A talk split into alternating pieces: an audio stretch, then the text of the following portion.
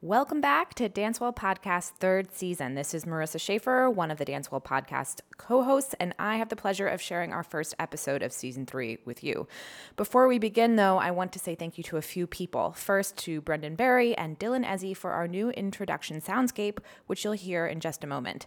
Uh, I went to college with the both of them where we collaborated on a few artistic endeavors, and I'm so glad to have the opportunity to call on them again.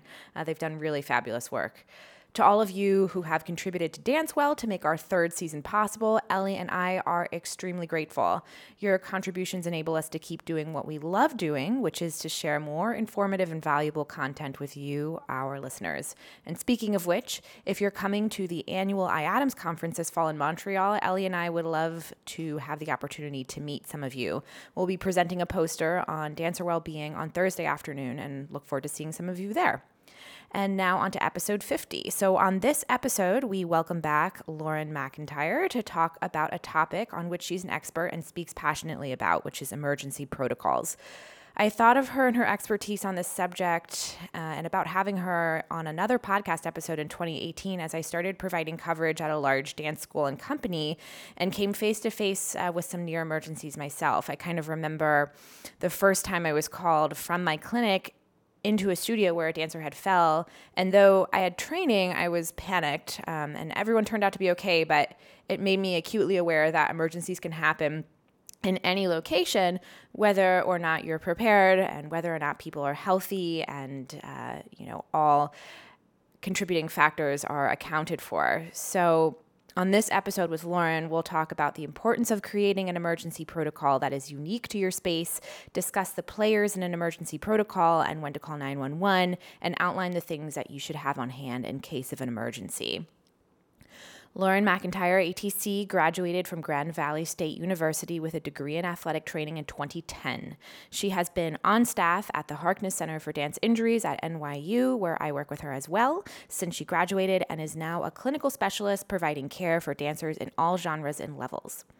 Lauren also does numerous educational lectures, workshops, and wellness assessments for dancers annually. In addition, Lauren works at SUNY Purchase College Conservatory of Dance, my alma mater, serving as their athletic trainer and dance anatomy professor. Lauren's research interests in is in concussion and dance, and she was recently published in the Journal of Athletic Training for her work in concussion baseline assessment in dancers. Lauren has a background in voice and piano and is a 12 time marathoner. Enjoy. Buckle your seatbelts. On this episode, nutrition, life coach, dance and performance, psychological and today you are in for a treat. Hi, Hello, this is Ellie Kushner, and this is Marissa Schaefer From Dancewell Podcast. Dancewell Podcast.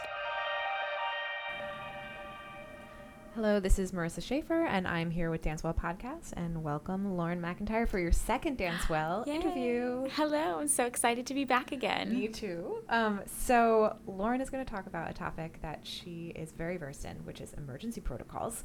Um, so without further ado, can you just start by talking to us about what's an emergency protocol? What type of emergencies and settings are you referring to? Yes. So I want to emphasize that all dance settings are vulnerable to an emergency, from the studio to the stage. You know, I think we get in this thought of, you know, emergencies don't happen. And you're kind of right. There is a low incidence. We're not going to see a lot of emergencies, but we shouldn't let that give us a false sense of security. Totally. So, the type of injuries and illnesses that might be categorized as an emergency are things like head injuries, fractures, severe bleeding, cardiac arrest, respiratory distress or arrest that might be caused from choking, asthma, allergies, overdose, even anxiety could cause a respiratory problem. And unfortunately, in 2019, we also need to be thinking about active shooters, which is not something that, you know, we want to talk about, but we do need need to be prepared for. Um, and just like in other sports and activities, the audience or attendees are something we're also thinking about when it comes uh, to emergencies. Elderly audience members, for sure, but really anyone with a known or unknown medical condition could have a life threatening emergency at any time.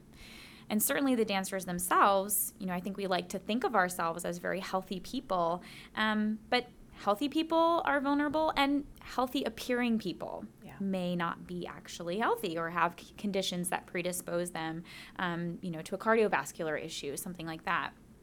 Um, and we also know that dancers may not have insurance or the finances to see a primary care doctor yearly. Um, or maybe we haven't asked our family what our family history is. So there may be some unknown variables coming into play.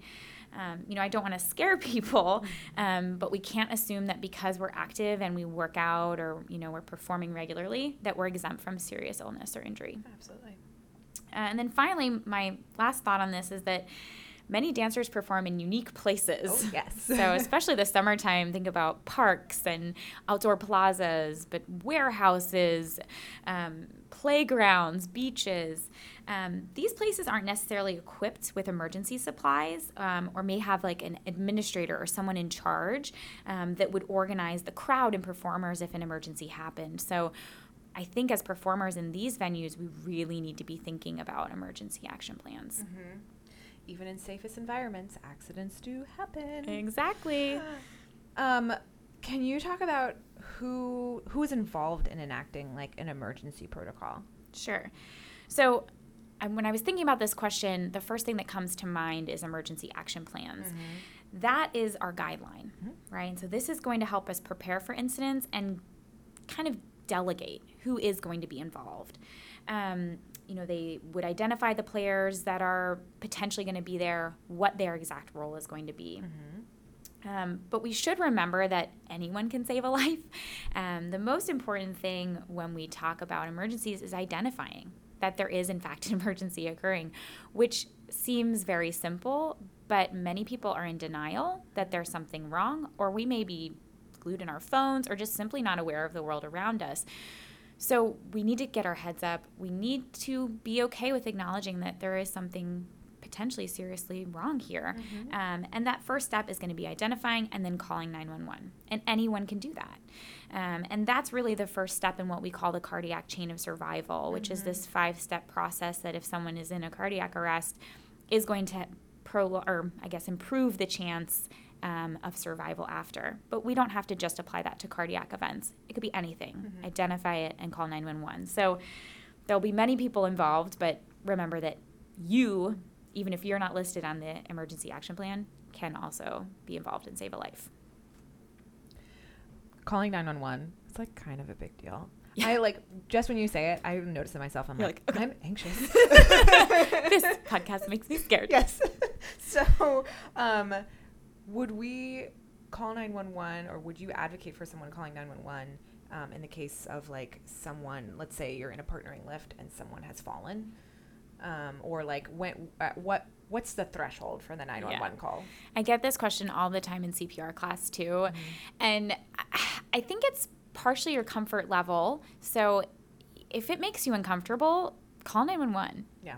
Right? Your your patient or your victim can always refuse care, but then it's on them and it's on a professional that does this for their job. Right. Right?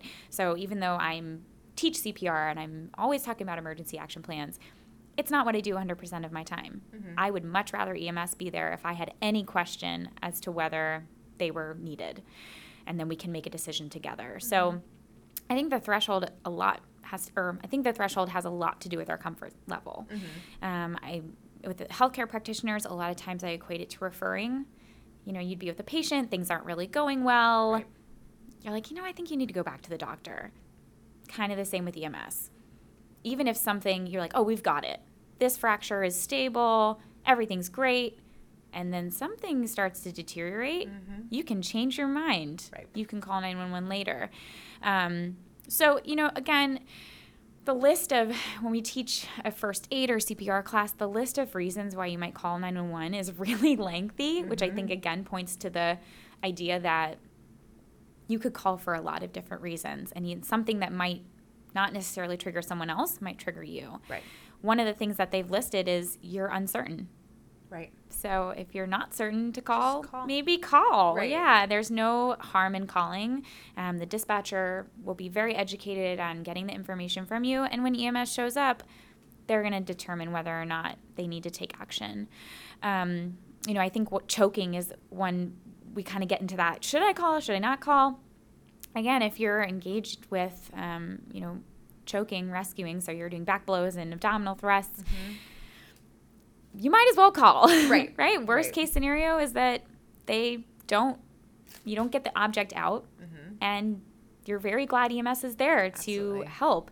Best case scenario is you get the object out and EMS shows up and and the the person is fine. So, um, yeah, I'm, I'm giving a very great answer to a very complicated question, but I think it's comfort level. It's remember you can always change your mind, and I would say call if you're uncertain, um, or even that little inkling, um, because it does take time for them to show up, and if things start to deteriorate, you'll be very glad you called sooner rather than calling later. And again, we're we're causing maybe a ten or or so maybe more delay depending on where you live. Right, exactly. And I think you brought up something important, like in the middle of that, which is you're calling and you are talking to a trained professional who deals with emergencies. So it's not just like you're calling and then suddenly they're sending the fire trucks and the EMS and like everybody. exactly. Everyone's there. right. So it's not gonna. Yeah, they're gonna assess a situation or help you assess a situation. Exactly. Uh, and and give you an idea of what needs to happen. Exactly. And that dispatcher will stay with you on that call. Mm-hmm. So they're there to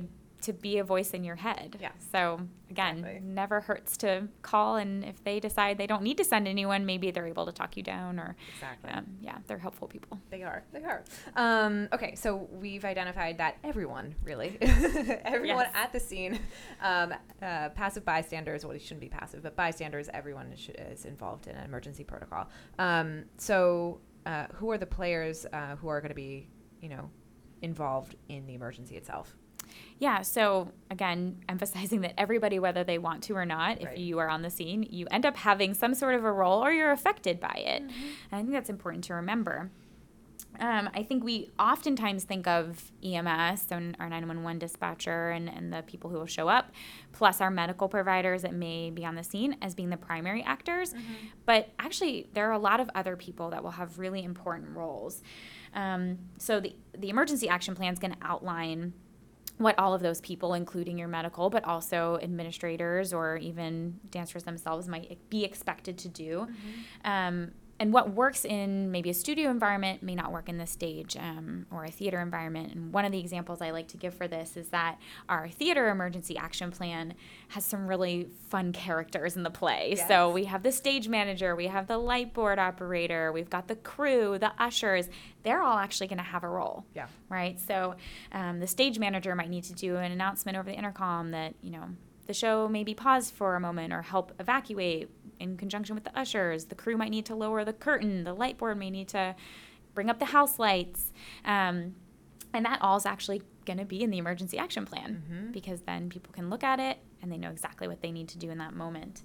Um, you know, I think in the environment of maybe a dance studio or conservatory, the dancers are going to play a really big role because I know in my experience, they're the ones that actually tell me something's wrong. Right. Usually one of them is running down the athletic training room and saying, Lauren, something, something, something, something. Yeah. And then that activates it.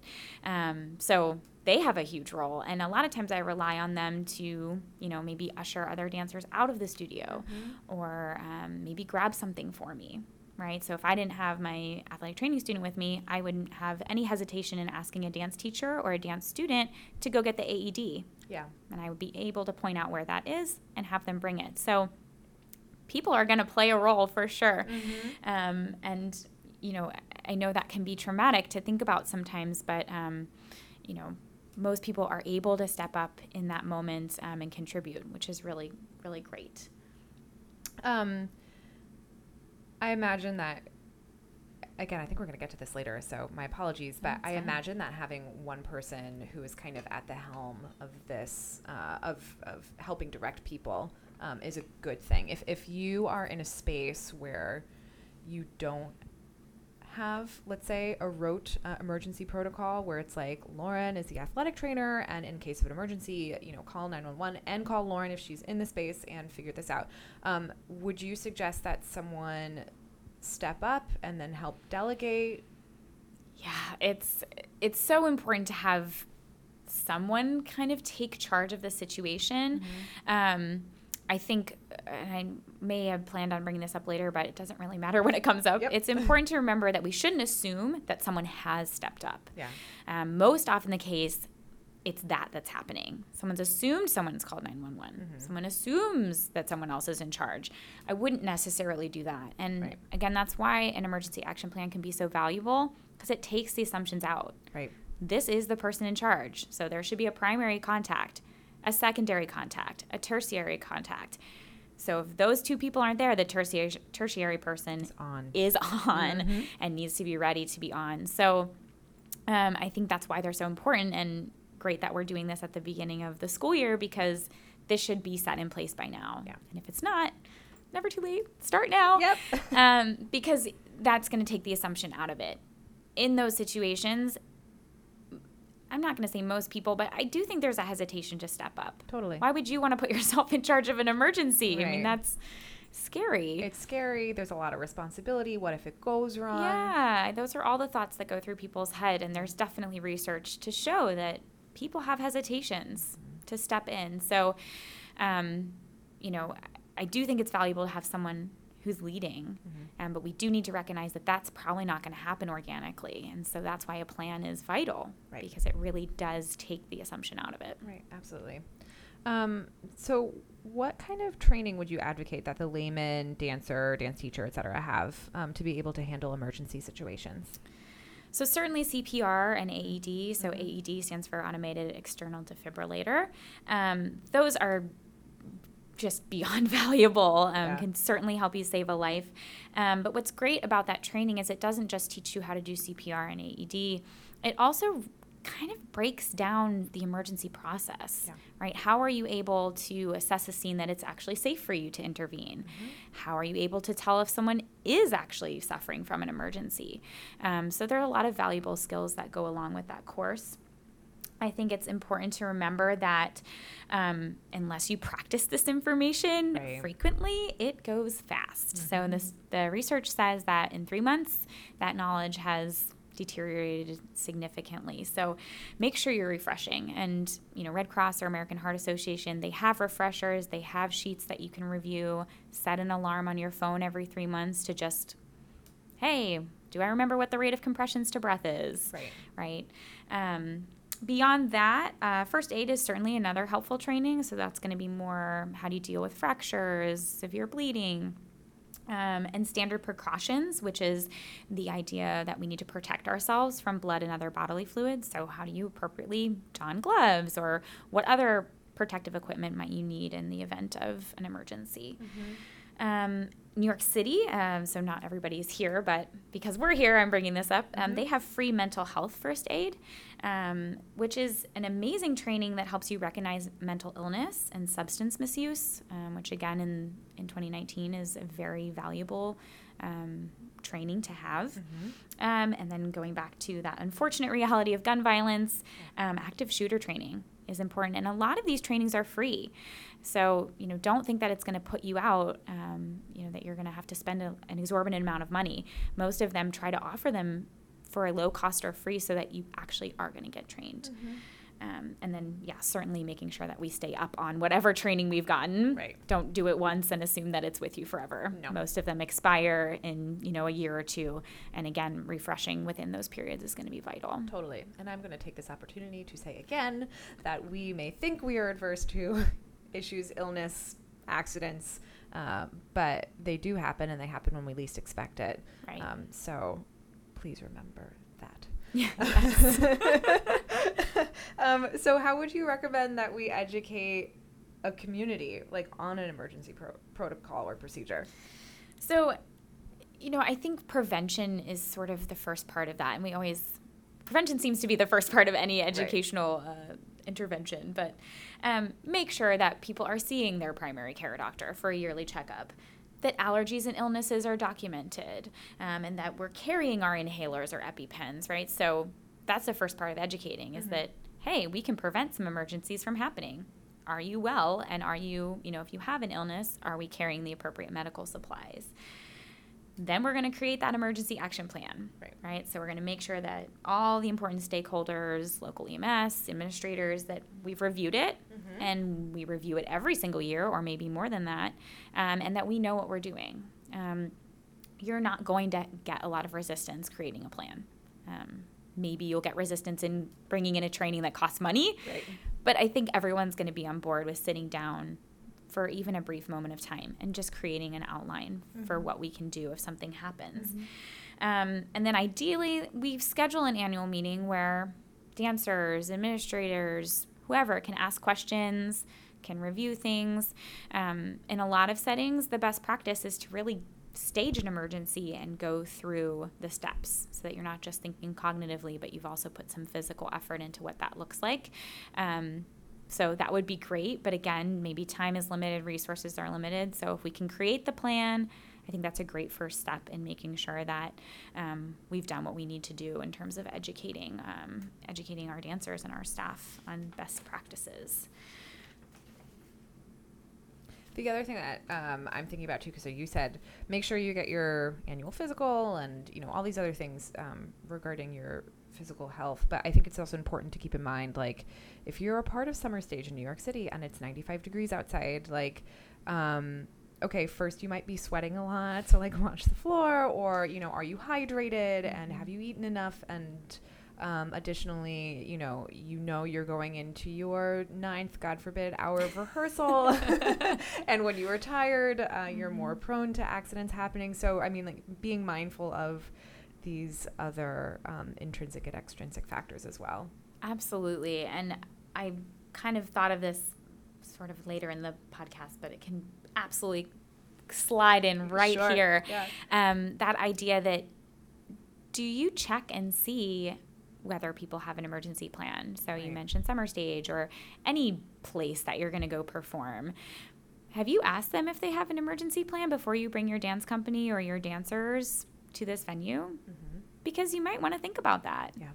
if they don't have a plan, you're kind of, I mean, again, we get that false sense of security. But if something happens, have you just put yourself in a worst case scenario where there's absolute chaos? So it is our responsibility to say, you know what, you don't have a plan in place. Right. Let's either make one or I'm not comfortable um, participating in this. And that's how we create change. Yeah. Right. If you're if you're performing in a theater that doesn't have an AED, why are you doing that? Right. Can we have a discussion? Can we talk with the board? Can we find out why there isn't one here and can we get one? Yeah. Yeah. Absolutely. Okay, Lauren, hit me up. can you can you give me give me an example of how a protocol would run? All right. So I didn't want to do too much of the worst case scenario. I was thinking like we could go really dark. and in my head, I'm like, I'm going to make a scenario, and then the word, I'm like, no, no, no, no, I'm not. I'm not going to do that. it's just inviting bad juju into Yeah. the world. So I'm going to keep it vague. Great. Um. Okay. But a good emergency protocol ensures that 911 is called quickly. And I think that's, you know, we always laugh about it in CPR training because they'll start treating and they've not called 911 yet. And you're like, that's the most important thing. Yep. So a good protocol ensures that 911 is going to be called ASAP and that chaos is minimized, right? So that's having someone at the helm, that's having everyone with a role so that we're not running around like chickens with our head cut off. We don't know what we're doing. Um, if we've made a quality emergency action plan, we've reviewed it, then we'll know the correct address for EMS and directions on how to get there. Again, that seems very basic, but in the heat of the moment, you're on the phone with the dispatcher and you don't have that address right in front of your face, you may blank. Oh yeah. Yeah, you may panic. I don't actually know where I am. And they're asking you, how do you get to that studio? I don't I don't know. I don't know. I don't know. So that should all be written in the plan. So a well-run emergency protocol is going to have that right in front of your face so that you don't have to think. It's going to have the locations for equipment. Mm-hmm. So again, you don't have to think about where the AED is. It's on a piece of paper and then you can just autopilot get it. It will also tell you where the nearest hospital is. That's important. You need to be able to direct EMS, okay, this is the one that we need to go to, or where are you going to send our patient? Or it's not, maybe it's not EMS worthy. You're just going to send someone with, um, you know, a fracture or dislocation to the hospital. You need to know where the nearest one is. Um, so, you know, best case scenario is that a life is saved because we were all able to keep the scene controlled. We were able to keep it safe and provide the quickest care. Um, Possible. that- yeah, quickest care- care possible. If you don't have a plan in place, I mean, plain and simple, someone could die. Right. Like that's that's the worst case scenario. Um, as I was mentioning, when you're in a heated situation, you're not going to think as clearly, um, or you'll think clearly, but in a different way. Yeah. Um, and so some of those simple instructions can be the difference between wasting time when time is often critical um, or executing um, as soon as possible. As a couple examples, um, at some locations, for instance, you might need to dial a nine before 911. Like, let's say you don't have a cell phone on you. Wasting time dialing over and over and over again, I mean, that, there you go. That's example of something really horrible that could have been easily easily addressed. Um, another example would be not knowing where the AED is. So you know it's there, but you can't remember where. And so you're running around screaming, trying to find it. That's creating additional anxiety for everyone else, um, and we're wasting time. Um, or maybe no one's sure of the role. So, kind of what you brought up is everybody assumes that someone else is doing it, and then 911 actually isn't ever called. Um, and again, I think it's important to mention that in something like cardiac arrest, for each minute that defibrillation is delayed, we're you know reducing our chance of survival by anywhere from seven to ten percent. So these things need to actually happen extremely quickly, and you cannot assume that if there isn't a plan in place, that that's going to happen because everyone's scared. So we need some guidelines like your comfort blanket. I have my EAP and I have my piece of paper and I just I know if I have it in front of me, We're going to be okay. we're going to be okay. Yeah, absolutely. The one thing um, I can also think of to contribute to that too is um, if you're in a new theater and you are in the catacombs of the theater and there is no cell phone reception and you haven't yet dialed into the Wi-Fi, get yourself on top of that. Exactly. Okay. Are there things to uh, always have on hand in case of an emergency? So going right back to your other point, Yeah. um, having a phone, whether that is a cell phone or a landline, you need to know what you need. So we can't always assume that a cell phone is going to work.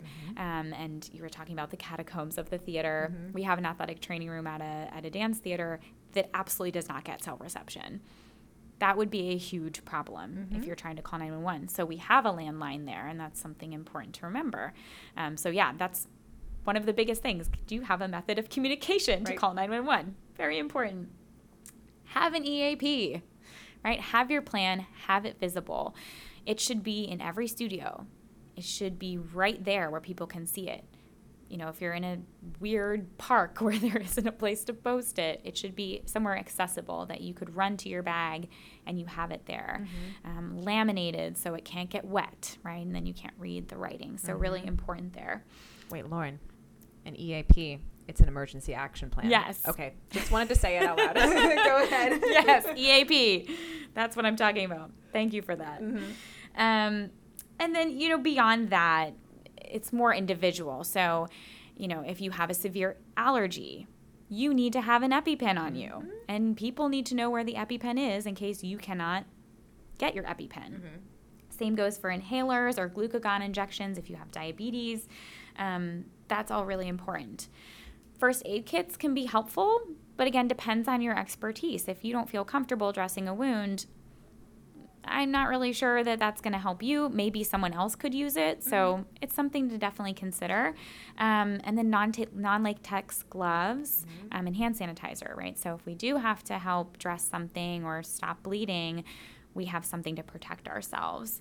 Um, but again, I think my sort of emphasis will be that you need to call 911 Right. right? They're the experts. They do this all the time for their job. And so the sooner they can get there to help you then that's great because then you don't need to have the whole kit and caboodle with you because maybe you don't know how to execute as well. And there's nothing wrong with that.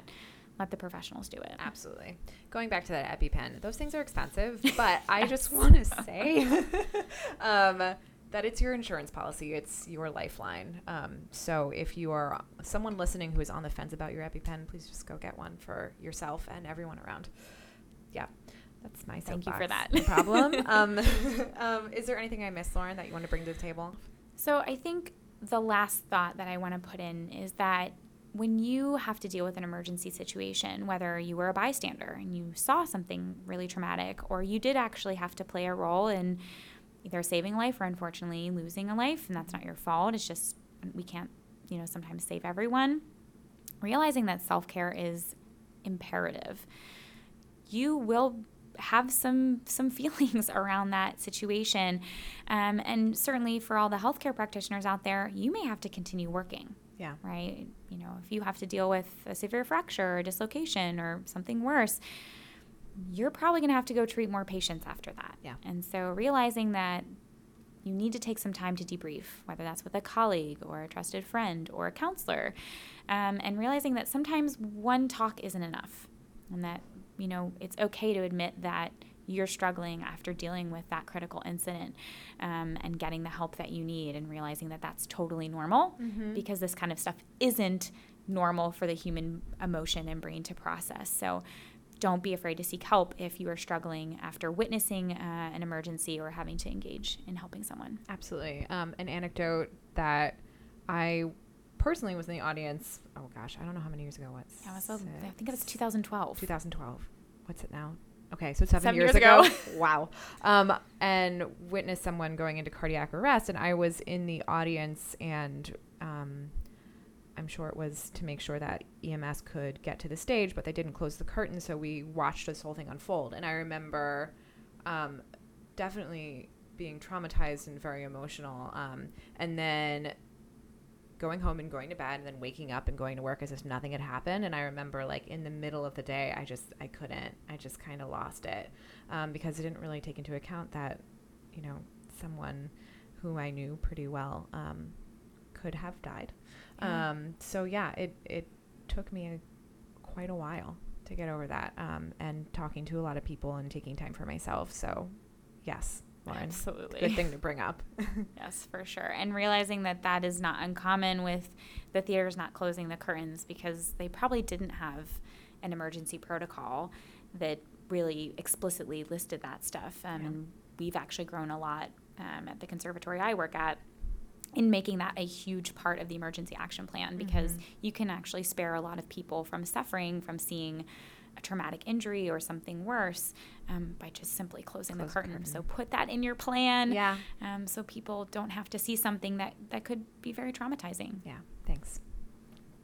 Lauren, thank you. Is there any way, um, may, perhaps through Harkness Center where you work, that people can get in contact with you? if Where they have you work as well, I too. also work there, where we work together. Um, where people can get in contact with you um, to ask you questions about emergency protocols or, or anything like that. Yeah, for sure. I'm happy to give out my email. It's a topic I'm very passionate about. Mm-hmm. So that's Lauren, period, McIntyre, and hopefully that will be spelled somewhere. Yes, Or- in the show notes, I yeah. won't be obnoxious and spell it right there. And that's at nyulangone.org. Right, absolutely. Great. And I'll put that information in show notes as Awesome. well as the link to the Harkness Center for Dance Injuries website.